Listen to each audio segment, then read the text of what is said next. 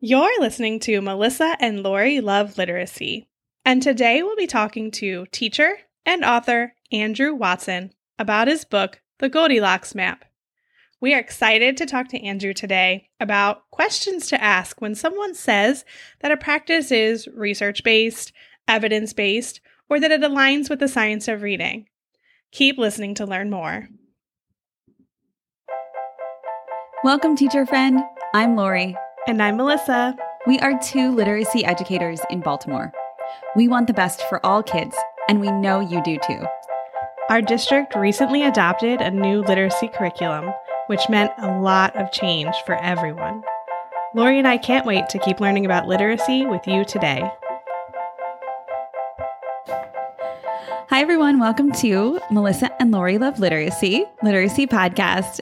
We can't wait for today's episode because we are here with an educator and an author.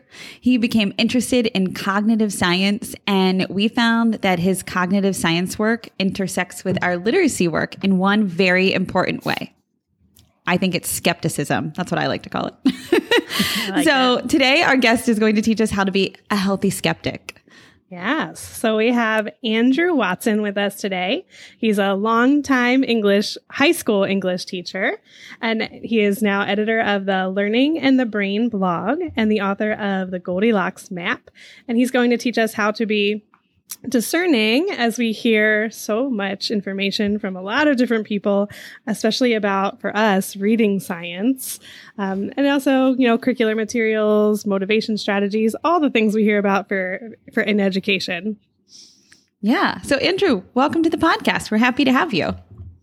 Oh, well, Lori and Melissa, I'm so excited to be here. So thank you for inviting me to join the conversation. Yes. And one of the things that kind of struck me is that this conversation, I think, can be applied anytime someone says something that makes you wonder, is there research to support that? Which I find myself wondering a whole lot, especially, looking at social media posts or reading research. I mean, reading some research. Yes. I'm like, how do I know if this is valid? Like, what? Tell me more about this study. Or somebody makes like a bold claim. I think, Andrew, you had mentioned in our pre-call, you mentioned that bold claim of, shaking hands with your students as they enter the classroom increases connection and motivation, or whatever it might be. So I'm excited to dive into all of that today. But before we do, because I have a bad habit of just jumping in, can you tell us a little bit about yourself? Sure. I'm always happy to talk about myself. As Melissa said, I'm a longtime high school English teacher. I've probably been teaching, 18 or 20 years now. And back in 2008, I read on the side of a cereal box that learning happens in the brain. And, because I'm an English teacher, no one had ever told me that. That was exciting and new. And if that's true, and it does seem to turn out to be true that learning happens in the brain, then maybe if we as teachers learn more about the brain, if we learn about the physical object, we call that neuroscience, or if we learn about how the brain does stuff, brain processes, we call that psychology. If we learn more about neuroscience and psychology, that will help us think differently about how students form long-term memories. And of course, that's just a fancy way of saying that will help us help our students learn more. So I've been doing this since 2008. Well, that's fun. We love that. Yeah, we do. Yeah. It's fun and at times enlightening and at times a little alarming as I look back on things I used to do as a teacher and I think, oh, wow, that seemed like a good idea at the time, but gosh, no, I'm not going to do that anymore. Oh, that's what Lori and I do every day, I think. Oh, I can't believe I did that. Exactly. Yes. So we are going to talk a lot about your book today, The Goldilocks Map, or at least some of the ideas in the book. Before we jump in, like Lori said, we tend to jump in, but I want to talk just like, how did you get to this stage of writing a book, and specifically this book?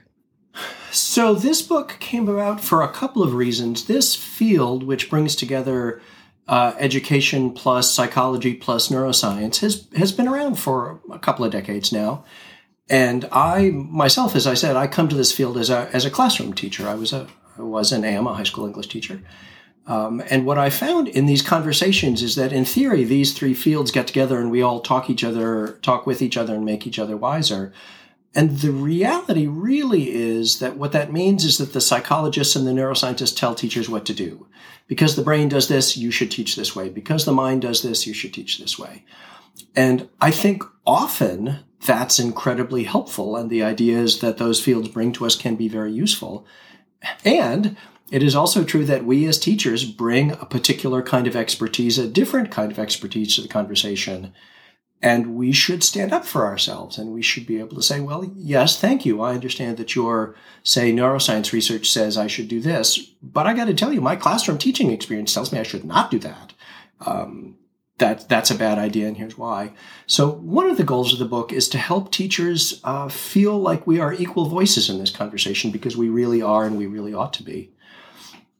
And more specifically than that, Melissa, you mentioned that I write the blog for Learning the Brain. So what I used to do is I would see a research headline. Let's take this example that Lori gave. Shaking hands with your students as they enter the classroom increases attention and motivation. So I would see the newspaper headline and I'd say, oh, great, I'll write a blog post about that. And just to be thorough, I might as well, I'll go and look at the research behind that claim. And over again, I found, wait, what? That actually, the research doesn't even say that. Yeah. Or if the research does say that, here are all the reasons why maybe as a teacher, although this one research study does suggest something like that, that doesn't necessarily mean I should do it in my teaching context. And at first I thought, I just sort of by accident seemed to stumble into this. But gosh, it's not an accident. People who say, you should change the way you teach, research says so, regularly, frequently, alarmingly, quote research, which really does not make that a persuasive claim in the world that we're in. So the point of the book is to help teachers sift those claims apart. Sometimes those are great teaching ideas. We should do those. And sometimes they're not. And how do we tell the difference? And that's what I'm trying to help other people do. I love that. I mean, how often do we hear, Lori, like, research says. Oh, my gosh, just like, this morning on Facebook. Nobody's going to know when we recorded this, so you won't know when. But I did. I went on Facebook. I was like, I don't know if there's research to support this, and then I was thinking, Andrew, thank goodness for your podcast today, because we are going to learn so much more about how to unpack this. But I just do think we're being inundated with information and evidence-based research, all these buzzwords being thrown around, that we're putting in quotations, and we just need to be able to understand, are these legitimate, and what is legitimate? Absolutely. All right. So there are three parts to this process. So three parts or three steps to the process of unpacking the legitimacy of research to understand it. And Andrew, if it's okay with you, I'm going to quickly go through those three steps, and then we can kind of dive in a little bit more. Is that okay? Yeah. Once we jump in, we can dive in. Perfect. Yeah. We'll jump in first. We use a lot of very active swimming of analogies. Yes. Very, very active words on this podcast. All right. So step one, we're going to ask the question, what is the best research you know of that supports that idea? Okay. Step two, we're going to ask a couple more questions. We might ask, who was in the research study? Who were the participants? What did they do? What happened? And step three kind of helps us gather information and put it together, right? Which direction does most of the research point us? So now that we kind of have like an overview of these steps, let's try out an example. So, Andrew, I know that we talked about this example that you just gave very, very briefly, but if we can kind of take that from a little example and stretch it into a bigger example, can we pull it apart even more? Sure. Okay. So this first question that you mentioned, you talked about three questions we ask. I think of these as three big categories of inquiry we're pursuing. And the first is, should I trust the person who's giving me the advice? Someone has come and said, you should change the way you teach. Research says so. Well, do I trust that person? Should I? Mm-hmm. And that's why this first question, what's the best research you know of, is such a helpful question, because the way the person answers that question will help me decide, well, do I trust so-and-so? Do I not trust so-and-so? So let's say the claim is Shaking hands at the door increases motivation and attention. Okay, so I say, oh, thank you so much. What's the best research you know of that supports that claim? So I think of answers. There are right answers, there are wrong answers, and there are incomplete answers.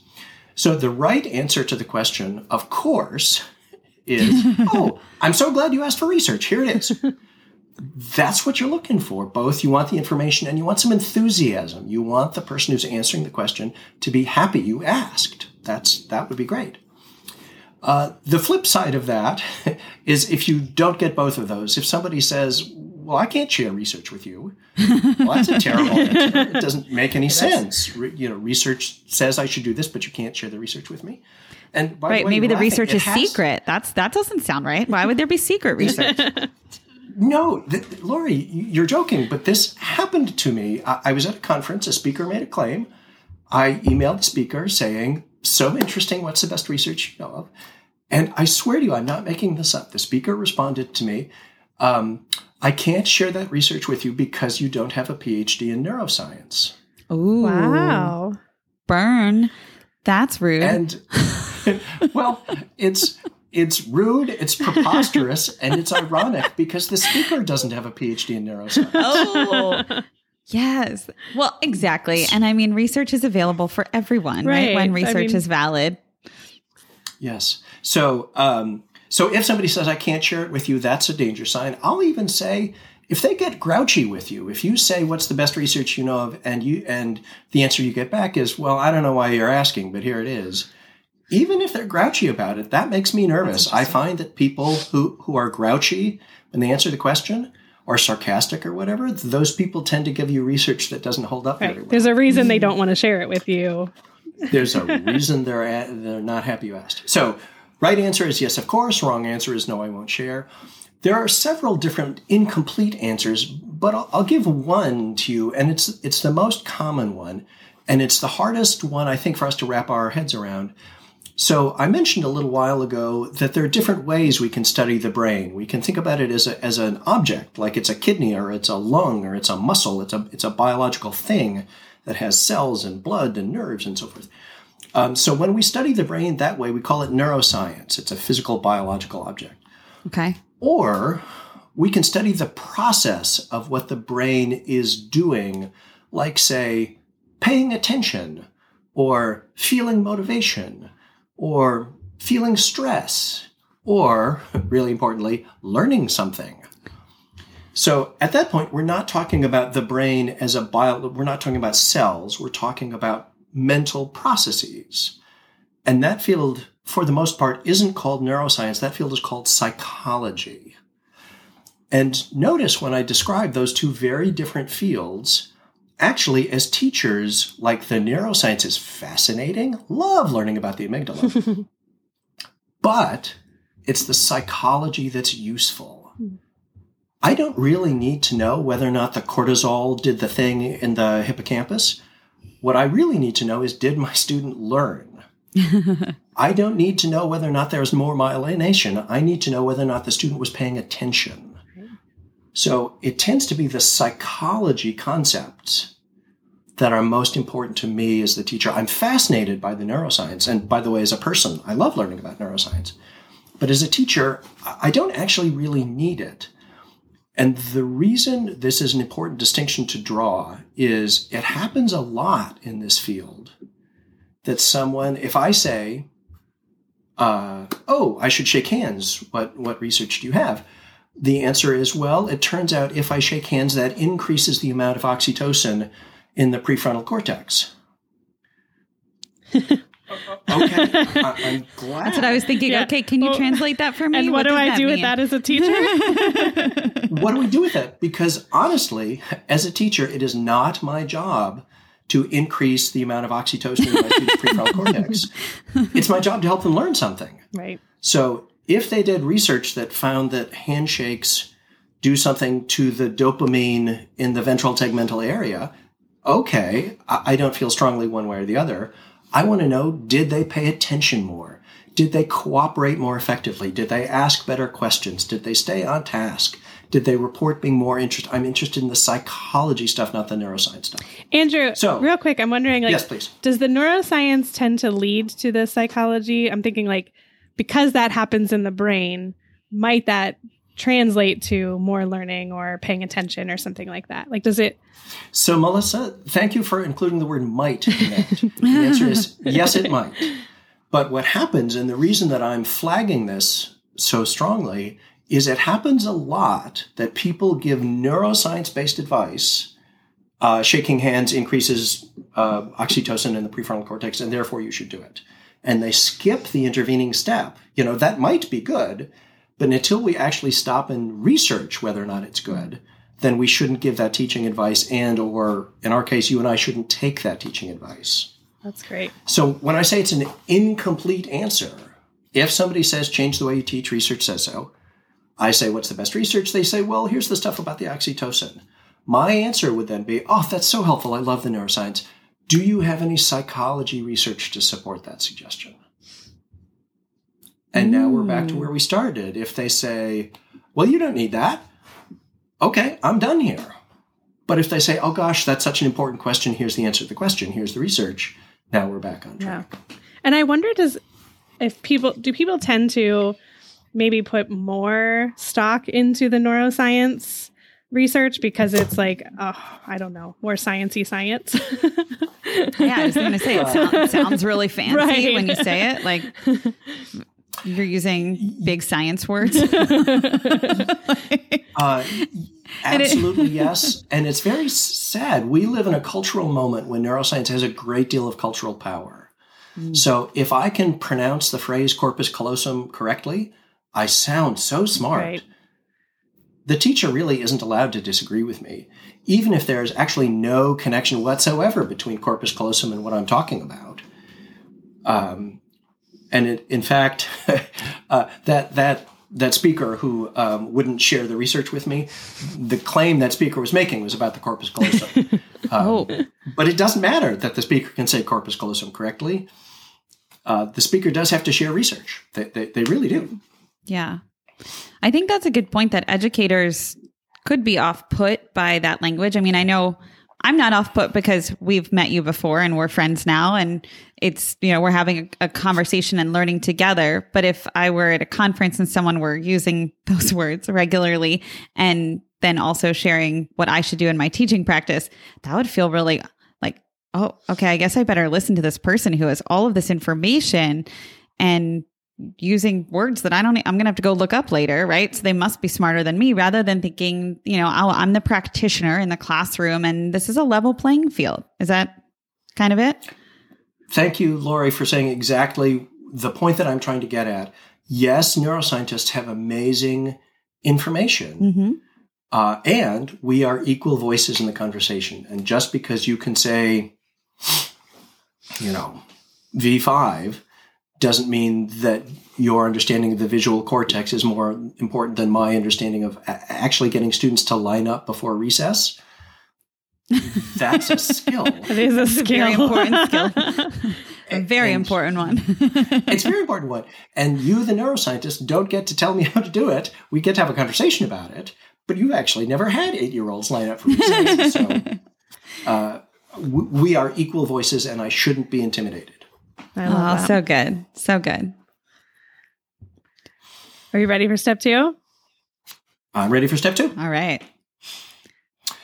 So step 1, the big question was, do I trust the person giving me the advice? And I've given one question you can ask. And there are others, but that's a good place to start to find out if I get good answers, I start trusting this person. So the next questions, in effect, are, does this research match the world that I'm in? So I'm a high school English teacher, and if you've done research with high school students or with English, great, that's helpful to me. But let's say you teach kindergarten, or what you're teaching is flute playing. Or, most of my teaching has been in Connecticut in the United States. What if the research that you did was in Brazil or in Iceland or in Korea or Botswana? Each of these are very different cultural settings or different age groups or different subjects. So it's not always true. It might be true that the research shows it, but it shows it for people who aren't useful analogs for my students. Mm. So the second set of questions to ask are, well, who exactly was in the research and what exactly did they do? So, for instance, to go to that, the best study I know of, actually the only study I know of about the handshaking thing, this was done with, I think, sixth graders, maybe seventh graders, and they were teachers whose the principal in the school had singled out these classes because the students were especially disruptive. And the intervention was a two-part intervention. The teacher greeted the students at the door by name, and I'm going to use some technical language now, gave quote-unquote pre-corrective guidance. So what that means is if the problem yesterday was you kept bothering your neighbor, I would say, hey, Melissa, it's so great to see you. Remember, keep your hands to yourself today. So I sort of warmed things up by reminding you not to go down that path. Or, hey, Lori, wonderful to see you again. Be sure you've got your book out when we start the lesson. So I'm giving a little bit of pre-corrective guidance. Okay. And what they found is that in this one study that I know of, doing those two things helped. So, and I think pretty persuasively, I think it was a well-done study. So if I teach sixth or seventh graders who are disruptive, that sounds really helpful. But what if my students aren't particularly disruptive? I'm also just imagining like kindergartners, you know. What about kindergartners? What about college students? Probably going to need to say the same thing 20 times. It's true. And notice also, there was no handshaking. There were two things. Right. I greeted you by name and I gave you pre-corrective guidance, but there was no handshaking. So is there research that handshakes at the door help? Well, something at the door helped these particular students, but knowing who exactly they were and what exactly they did gives me as a teacher clearer guidance about whether or not I think, well, yeah, if this happened with these students, that makes sense for me to listen. So just a quick question about that study in particular. Where did the handshaking come from? Like if handshaking wasn't actually in the research, how did that become like the thing? Good question. So, gosh, I wish I had a clearer answer. And it's okay if you don't. We don't. What happens is, you know, your teachers, you know this, we get excited about things. Look at how decorated the door is. Those videos of teachers who have individualized handshakes, you've seen those, yes? Yep. They're so compelling. There's the dance and there's the twirl and there's the high five. The fist bump. It makes for such good television. The fist bump, all that stuff. It looks so good. It feels so good. Yeah. So I'm going to do it. And then I say to you, well, Melissa, do you know of any research? And you say, oh, yeah, I think it's this thing over here. Because you sort of heard about it at conference, like there's something that happened at a door. Right. So that sounds right. So it just sort of gets into the water that handshakes at the door are a research-supported strategy. And I, by the way, I can't tell you with certainty it's not. It's entirely possible that someone has, in fact, directly researched that question. Yep. I've looked, and I'm usually pretty good at finding it, but I haven't found any. So I'm not saying I'm sure it's good or bad. I'm saying that study gives me some confidence if I'm an eighth grade teacher in an American cultural context, working with students who are disruptive, greeting by name with pre-corrective guidance, that seemed to help for these students. Do handshakes help? Don't know. Kindergartners? Don't know. College students? Don't know. Iceland? No. That's all very fair and honest. Yeah. And in fact, I'll flip this around a little. The people you should especially trust are the people who are leading with those limitations. Who will? Melissa says, well, is there any research behind it? And the speaker says, well, I got to be honest with you. We have research that shows this. So I'm extrapolating to say that, but I'm not sure how far it will work. When the people acknowledge up front when the limitations are, now we start saying, okay, this is somebody who's being really scrupulous about the boundaries about their research-based suggestion. Yeah. And we really like people who are scrupulous about that. That, Lori, reminds me of the soundball conversation we had with Julia Lindsay, where she said, like, no, there is no research to support it yet. No one's done a study yet. But I see where people are getting it from with phonemic awareness instruction and research behind that.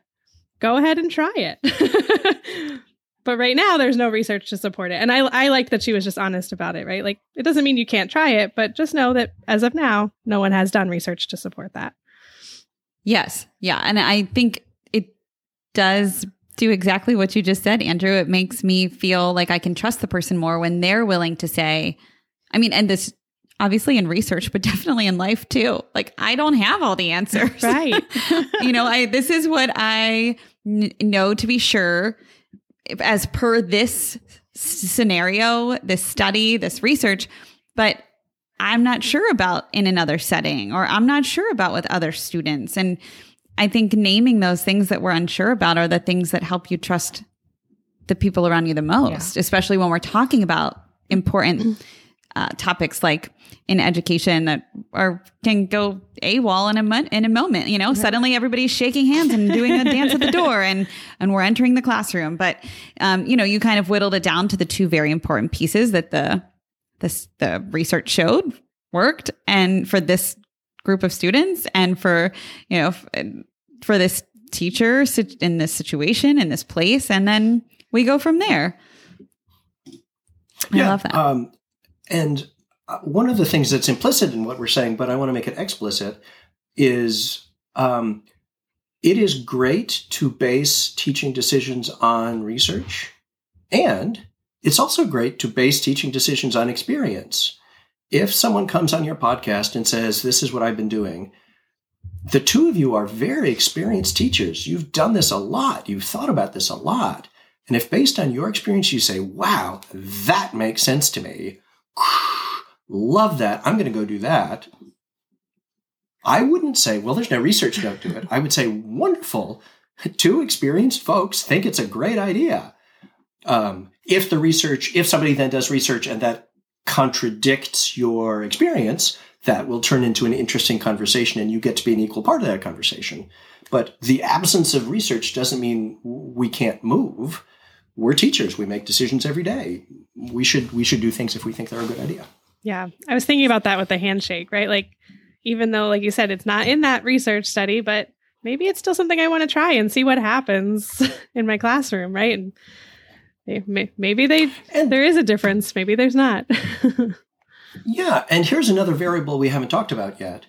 It might work really well in your classroom because you're a handshaky kind of teacher. Mm-hmm. But if I'm not that teacher, it's just going to look forced and ridiculous. Like, if there I am shaking at the door and the students are clearly getting the vibe that I don't want to touch them because they haven't washed their hands, they're going to pick up on that. Yeah, so I'm not going to lie. That's what I was thinking about the whole time, Andrew. I'm not like, I don't really want to touch everybody's hands, just in general. You know, I'd rather fist bump or elbow bump or do a dance or something, but whatever's authentic to, that's a great point, right? Like it also, the research in that scenario forgets the teacher. Yeah. Especially in our post-COVID days. The person. Yeah, exactly. Yeah. Yeah. The mask wearing and the hand shaking and the hand sanitizing. Right. We could do like a whole TikTok video with this one. Yeah, maybe instead of shaking hands on the way in, what we should do is sanitize each other's hands. Have a little hand sanitizer ritual that we do. Melissa, get on the research with me. I'm on it. Put a grand proposal together. Actually, I feel like this is going to take us right into step 3, which is we're going to ask the question, right? Which direction does most of the research point us? And maybe it is hand sanitizing. I don't know.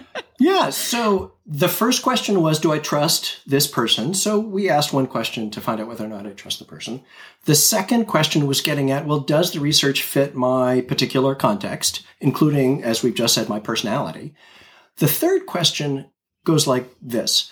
When we look at psychology research and use psychology research to make decisions about teaching, so learning is an incredibly complicated thing. And teaching is an incredibly complicated thing, and human beings are incredibly complicated things. So it's entirely possible for the three of us to get together and to do a study about using hand sanitizers at the door and to come up with an answer, which, because teaching is complicated, learning is complicated, people are complicated, that our answer was valid the way we did it, but actually nobody else ever got the same result we did. That 10 other people did the same study, and just kind of because people are different, everybody else's answer was different from our answer. That's not the system being broken. That's just the nature of psychology. That's the way human beings are. That's the way teaching is. Not everybody's the same? What? Weirdly, not everybody's the same. So up to this point, we've been looking at just the one study. I said to the person, what's the best study you know of? And then I went and I looked at that one study to see who did what. So now I don't want to look at just one study. I want to see, well, what's the range of studies say? So I'll give two online resources to use. And again, there are many different ways to answer this question. I'll give you two quick ones. I'm allowed to do that, right? I can give you websites. Yeah, absolutely. Please. Okay. We'll link them. So the first, great. Yep. The first is called SCITE, S-C-I-T-E, SCITE. And it's an artificial intelligence website, so it's SCITE.ai. So what that does is if you put the paper into SCITE, it then goes and checks to see, well, who else has looked at the same set of questions and do they more or less agree? So you'll find out, has anybody else researched this question? That would be helpful. So if you get no other studies, well, that tells you something. If you get 100 other studies, that tells you something. And then you'll find out, well, do most other studies agree with this conclusion? Do most of them disagree with the conclusion? Or is there some confusion in the field? And I typically find sort of, because people are complicated, because you always get a range of answers, sort of a 5-to-1 or a 10-to-1 ratio is fine. So if I put in a study, and it comes back that 20 studies agree with it, 3 studies disagree with it, and the rest are just citing it. They're not responding to it. Well, actually, 20-3 is pretty good. Like, most of the research agrees with this one study that I've been looking at.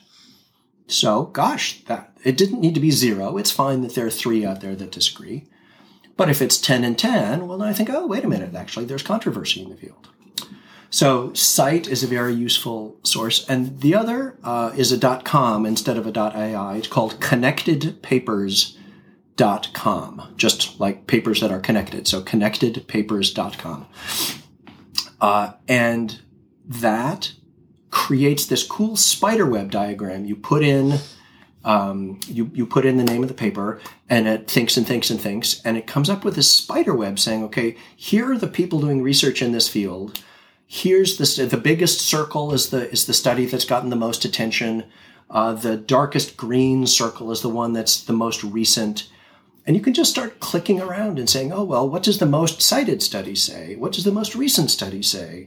What's the biggest outlier study? So you can start just noodling around and see what you find. So we are no longer making a decision based on one paper. You know, this one guy did the one study about the shaking hands at the door. Well, what does everybody say about shaking hands at the door? And when I put that paper in those sources, the answer is nothing. Nobody say nothing about shaking hands.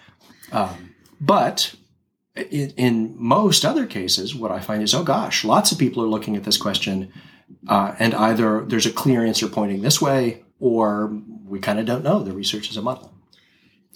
This is like rabbit hole time, because I think when you shared this with us, in the pre-call, I spent hours just searching. And then I was like, oh, I would find another thing I was reading. I'm like, oh, let me go search Connected Papers. For everybody listening, our listeners are so curious and thoughtful. Seriously, this is the way you want to spend your afternoon. It's really cool. Or your late night. It's the coolest thing ever. Yeah, I think rabbit hole time is a perfect way to describe it. Be sure you've got the babysitter scheduled for a couple extra hours. Yeah. Because it's so, you can't stop. Yeah. But there's one more study I have to look at. And it really lays it out in a way that's really easy to find. I feel like it could feel really daunting, but the way that those, you know, it's visually laid out and you can see what's connected to what. It's so cool. Yeah. Brilliant. And I suspect both of those sources are relative, I'll say maybe 3 years old. I'm not even sure about that. So I frankly rather suspect that others like that will be cropping up. I wouldn't be surprised at all if that happened. That'd be great. So I'm giving you those two because I use them several times a week, both of them. Mm-hmm. But I also have my eyes out because I'm guessing there will be more like them, and I'm looking forward to finding out what other cool thing the interwebs can do for us. You'll have to forward them when you find them.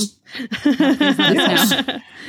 So the big picture for me is if I feel I can trust the person who's giving me the advice because they answered the question well when I asked what the best research was, and I look at the study and it lines up pretty nicely with the world that I'm in, and I check the field to say, well, not just what does this one study say, but what do many studies say?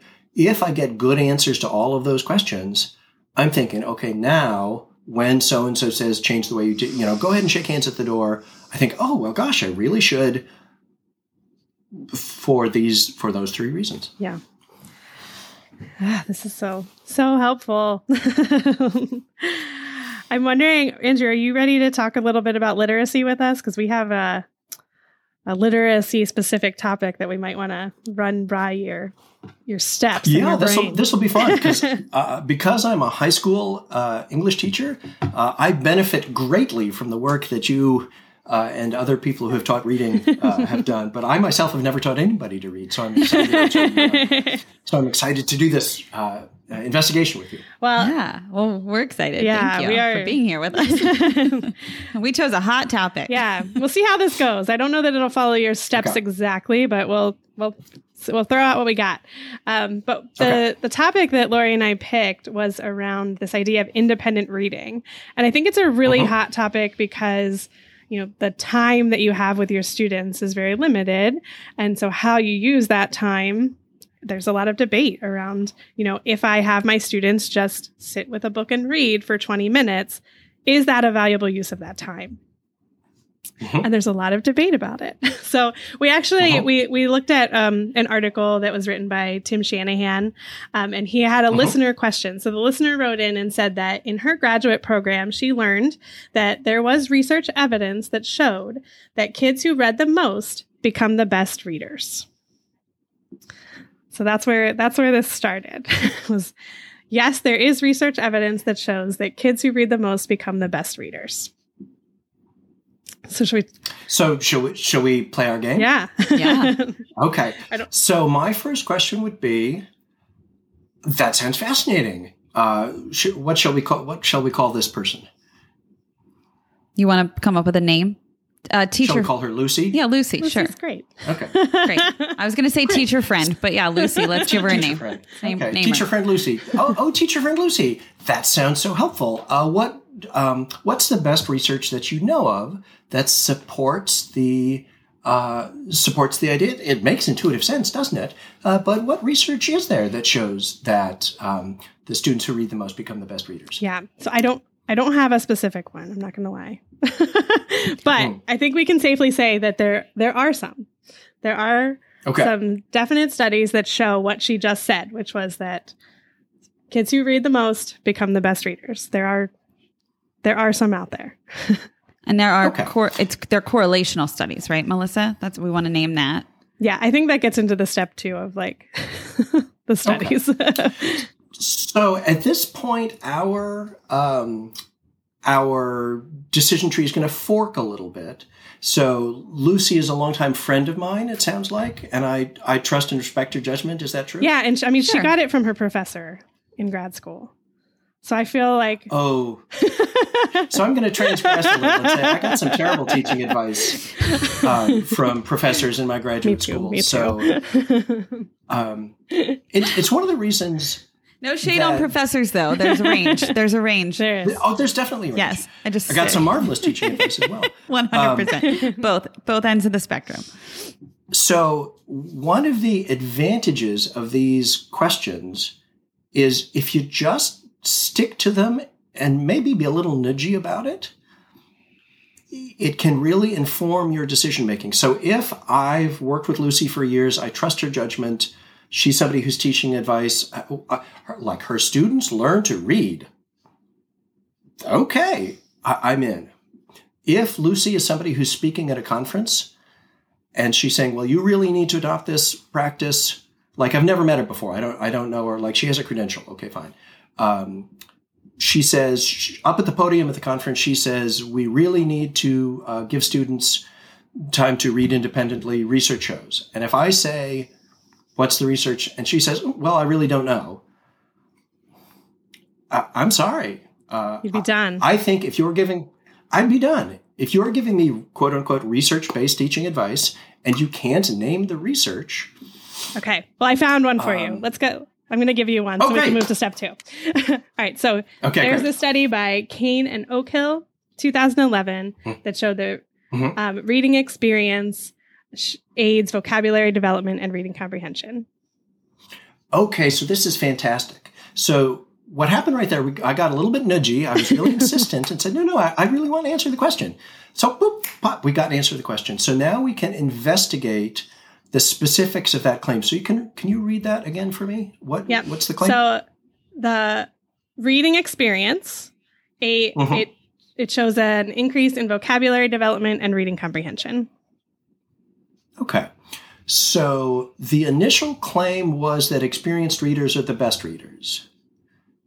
The readers that read the most are the best readers. Okay. It's like quantity. Yeah. Is what I'm hearing. Right. It's quantity-based. Yeah.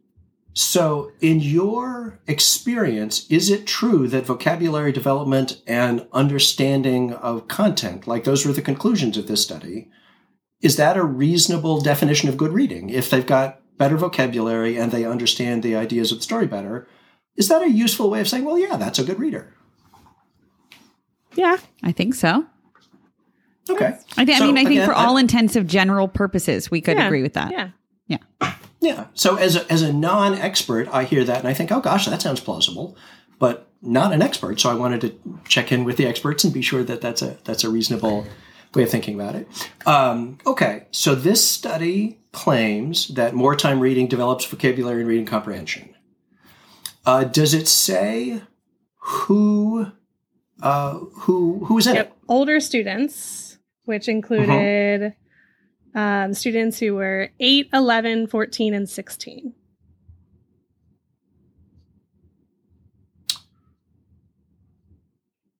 That's quite a range, actually. It is quite a range. I don't know if I'm allowed to comment that. I'm like, am I throwing us off? That just...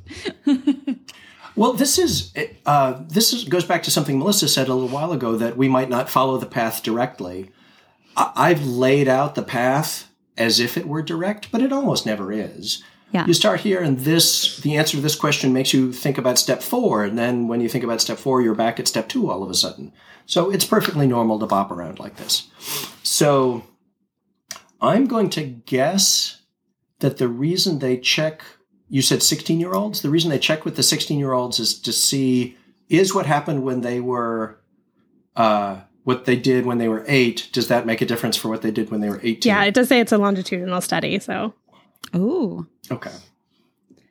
And so just to kind of name this, we're in step 2, right, Andrew? Like we're saying who was in the research? What did they do? What happened? Okay. So we've moved from 1, we're in 2, we're kind of muddling around in step 2. Yes. Right, because at first... In step 1, and this happens a lot, by the way, so a speaker made a claim. I asked my first question, and the speaker pushed back and said, I don't want to ask the question. And I stuck to my guns and said, no, you got to answer the question. And the speaker answered the question. So there's a little pause in there, but I'm going to keep going because I got an answer to my question. So now we're in part 2, and we're deciding, does this research fit me? So... What this is saying, it sounds like, is that what I did with my 8-year-olds made a difference for them when they became 16-year-olds. Mm-hmm. Is that what it's saying? Correct. And how much reading instruction is still going on when you're 8? We're still right in the heart of reading instruction, aren't we? We are, mm-hmm. Yes. Okay. A good amount of time in the school day, is, I would say, anywhere like 120 minutes of reading instruction. Mm-hmm. Yeah. Okay. Does it say anywhere what they measured. Was it how much time was independent reading? Was it how much time was reading instruction? I don't see exactly what they measured there, but I might need to just read it closer. Don't blame the researchers here. This might be a me. Right. So we've actually hit a really helpful, interesting moment here where usually finding out the who question is usually really easy. There's usually a section called participants. Uh-huh. And the participant says, these people participated. Mm-hmm. It's usually a paragraph. It will say, I worked with 127 college students. 60% of them were women. They were enrolled in an introductory psychology class. Maybe they'll give demographic information. Maybe they'll say some of them were diagnosed with ADHD. Maybe they'll say some of them are on free and reduced price lunch. You'll get some information. Okay. So that's usually pretty straightforward. So it's not surprising that it was easy to find 8, 10, 12, 16. Yep. That's participants. Finding out what they did, that's going to be probably in a section called procedures.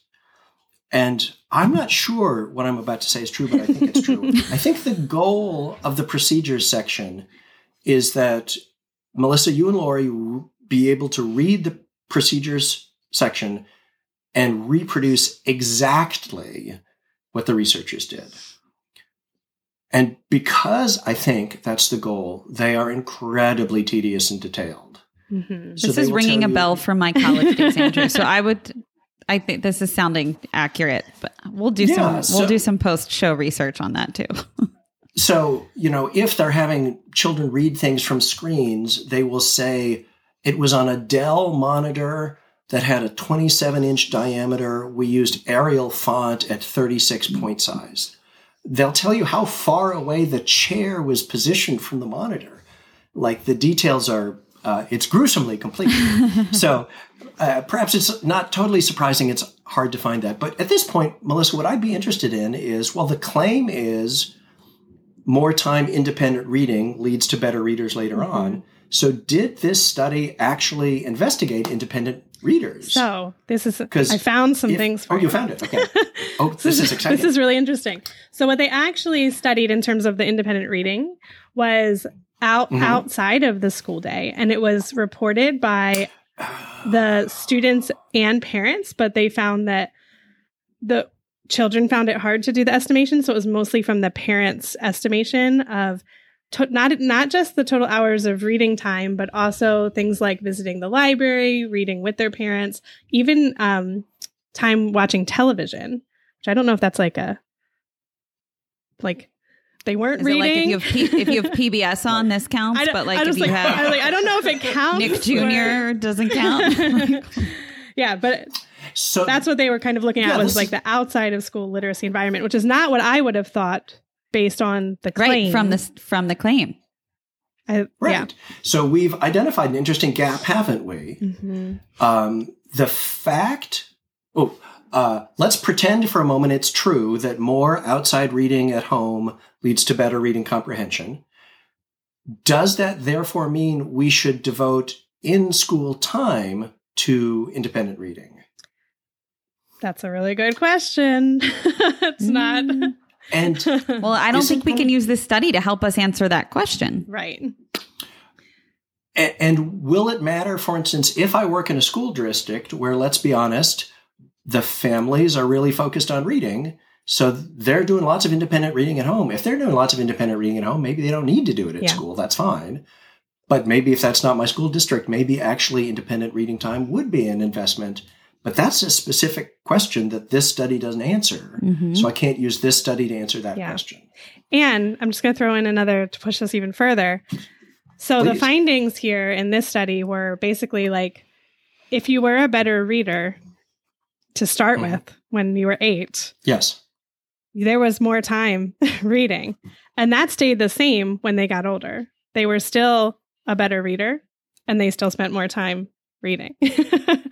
And that's where Lori and I were talking about earlier is that doesn't necessarily show that the more time led them to be a better reader. It could also mean that because I'm a better reader, I like to read more, so I spend more time doing it, right? Like you don't know which one is influencing which. And that's, this study would support that there's a correlation, but what's causing what, we don't really know. Yeah. And that's a really helpful, this is, I think, one of the reasons I think slowing down and asking these questions is helpful because it forces us to look. The idea of independent reading in class, I suspect, is very tempting. I know as a student, I did it as a teacher. Love it. So it sounds so appealing. Mm-hmm. It sounds like we're empowering the students. Like there are lots of good words I could put on it. But when we get around to saying, well, research shows this is true, this study doesn't show that because it's not asking that question. So the next step, if we want to go to the next step, maybe we don't, you could either put that study in SCITE and or Connected Papers and see, well, does Connected Papers, for instance, start pointing you towards studies that do look at that question? Mm-hmm. Or another resource we haven't talked about, but I'll mention right now, is called Google Scholar, which is just scholar.google.com, which is basically Google for academic research. So if you go into Google Scholar and type in independent reading benefits, I'm making things up. What do you get? Does that combination of words generate research from within Google Scholar? And at this point, just use your everyday search skills. Sort of keep putting words in and see what you find. Take those results, put them into Connected Papers. Take those results and put them into SCITE. And start using those, I think, Lori, you called it rabbit hole time. Have some rabbit hole time. That's right. Have yourself some rabbit hole time. And see, now that I found I can't use this study to answer that question, well, can I find some other study that answers that question? Because it seems... Again, not a reading teacher. Has this question been researched? It sounds, it's such an obvious strategy. It must have been researched, no? Yeah, yeah. And this is where Tim Shanahan's article came in handy because he did some of that for us. Oh, great. And basically what he said that there are studies that studied both and that people in studies did find that, your reading achievement usually did predict how much time you spent reading independently, right? So if I'm a stronger reader, I tend to read more on my own. I will spend more time reading. But studies trying to go the other way did not have significant results. So there weren't, if I give you more time to read, it didn't necessarily show an improvement in your reading. And let me keep going with the logic of that. So here I am, I'm not a very good reader. You give me time to read independently. I don't really want to read independently. Right. So during that time, I'll sit here with my book reading. Right. But, probably I'm doing something else. Whereas if instead what you did was use your experts as teachers of reading and taught me to read better, the result would be I'd get better at reading and I'd like it more. So then I would spend more reading. So it's the teacher expertise of being a good reading teacher that's going to be the... That's the force that's going to change the skill at reading, not just more time doing the thing that I start bad. Yeah. I mean, that's what I think Lori and I would both agree with.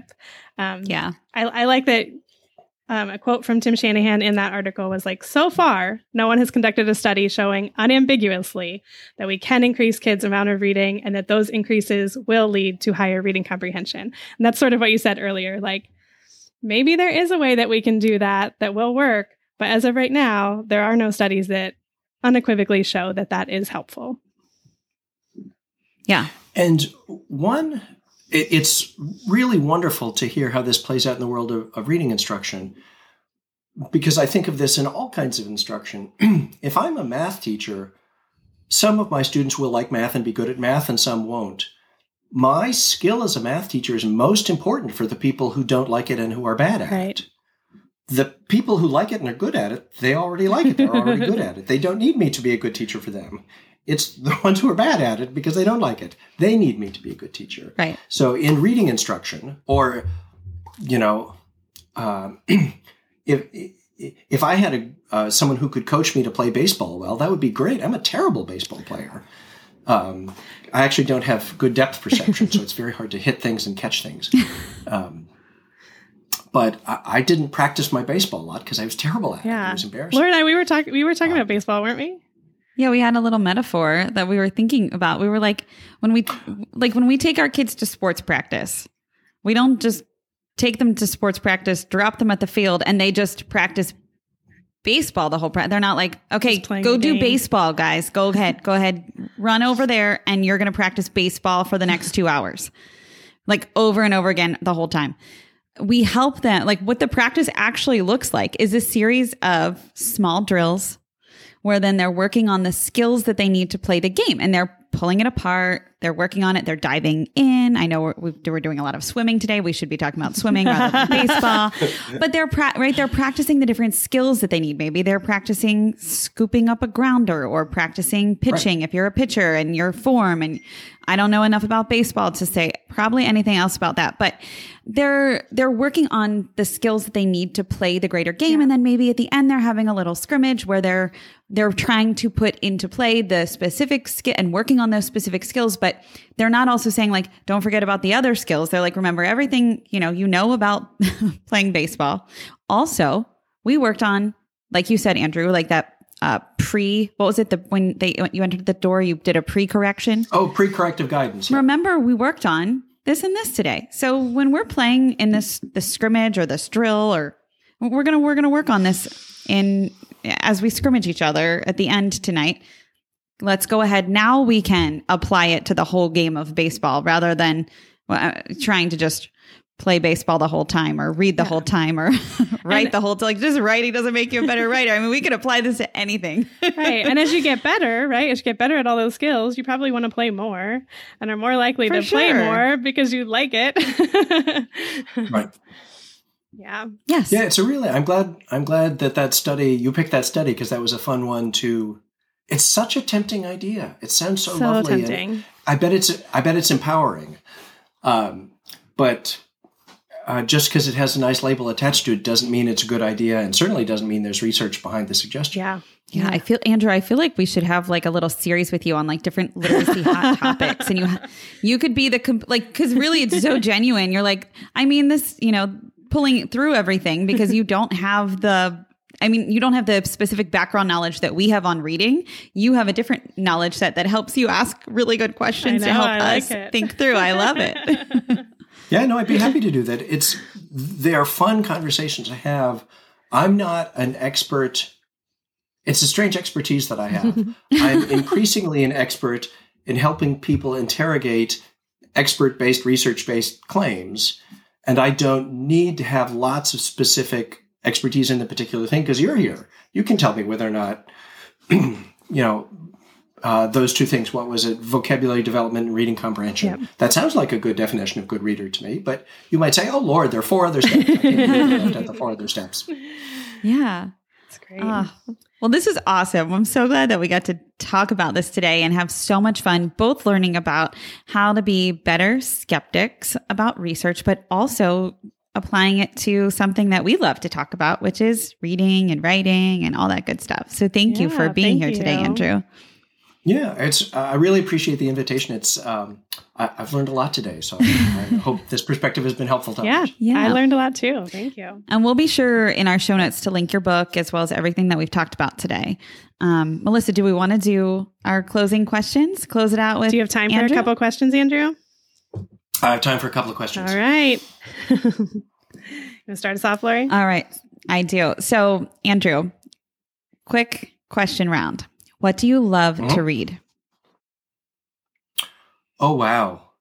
I read fiction and history. I love learning stuff. So I've always got at least 2 history books going. So cool. What do you love to watch? Series on Netflix like Modern Family or House of the Dragon, like multiple seasons and rich characters. And those things we love, and we're also big theater. We're big theater goers, nice. So we see as many plays as we can. Oh, that's great. Melissa was just talking about in a different episode your love of Broadway musical. I forgot about that. I actually just heard about, I don't mean to side rail the questions here, an immersive production of Macbeth that lasts for hours. Like you go into the hotel. I feel like that could be traumatizing. Yes. The person I was talking to, I was having coffee just before the podcast. He was there for like 6 hours. Oh my gosh. And they have in the basement of the abandoned hotel is a bar. So if you're like overwhelmed by the sensory overload of the production of Macbeth, you can go take a break, just like hang out and chill. That's pretty cool. And then go back. This is fun. You know what? I'm going to try to find that and link it. That would be really funny. Yeah, I'll see if I can get the name of that. Yes, that's awesome. Please do. That would be fun. Yeah. Okay, what do you love to listen to? Oh, I do lots of books on tape. I'm a big book on tape person. I'm listening right now to a book my mother recommended called Gene. It's about the history, the science history of our understanding of genes and what they do and what the ethical questions are and how the science that studies them has developed over time. So it's a fascinating read. I was listening to it as I was driving back from my coffee where I heard about this amazing Macbeth production. Very cool. All right, last question, a little deeper. Why do you do what you love for education?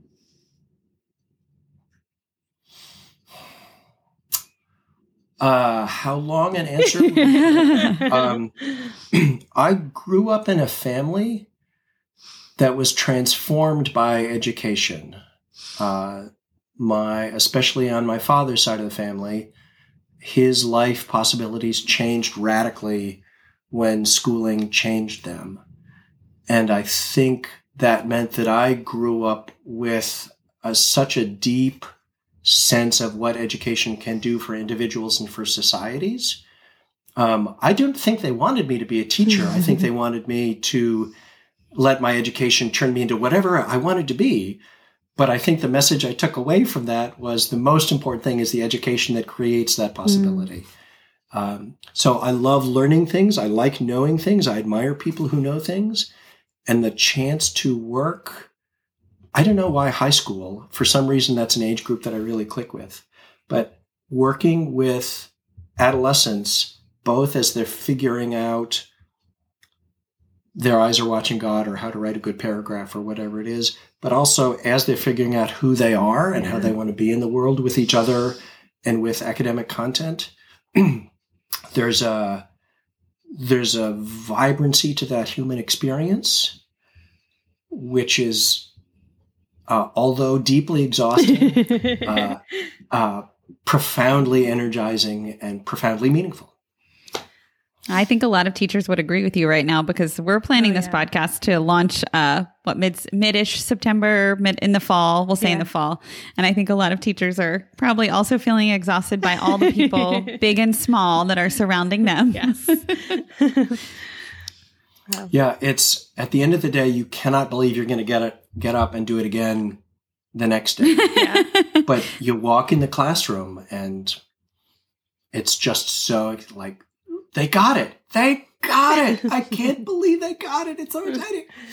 I love that. Well, thank you so much. This is such an important conversation because we're just surrounded and inundated by, quote, research. So we need to be able to be skeptical about it and figure out, what's right, what's valid, what's not valid, and who do we trust? I love this. I feel like your next book should be like for tweens and teens, like just based on your first idea. Well,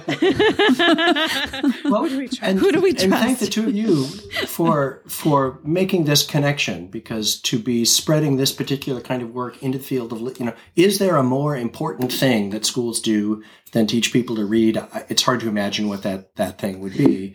And for your particular audience to have this perspective, to the degree that it can help in their work to help people read, it can have profound ramifications, and I'm excited to be a part of it. I'm glad you're doing it. Absolutely. Well, thank you. Yeah, thank you so much, Andrew. Thank you. Thanks for listening, literacy lovers. We release a new podcast episode every Friday and share more resources in a newsletter on Tuesday. Sign up for our newsletter at literacypodcast.com. Each week, you'll receive important information, resources, and connected content. We're excited to create a space for community discussion about our podcast. We want to connect with our listeners and support you in answering your questions. But we also realize there are a lot of other educators out there who have great advice and experience too. Let's keep learning together in our Melissa and Lori Love Literacy podcast Facebook group, and be sure to follow us on Instagram and Twitter. If the content in this episode helped you, share with a fellow educator and teacher friend. Our literacy lover community welcomes educators at every stage of their learning journey. We're so glad you're here to learn with us. The views and opinions expressed by the hosts and guests of the Melissa and Lori Love Literacy podcast in this episode are not necessarily the opinions of Great Minds PBC or its employees.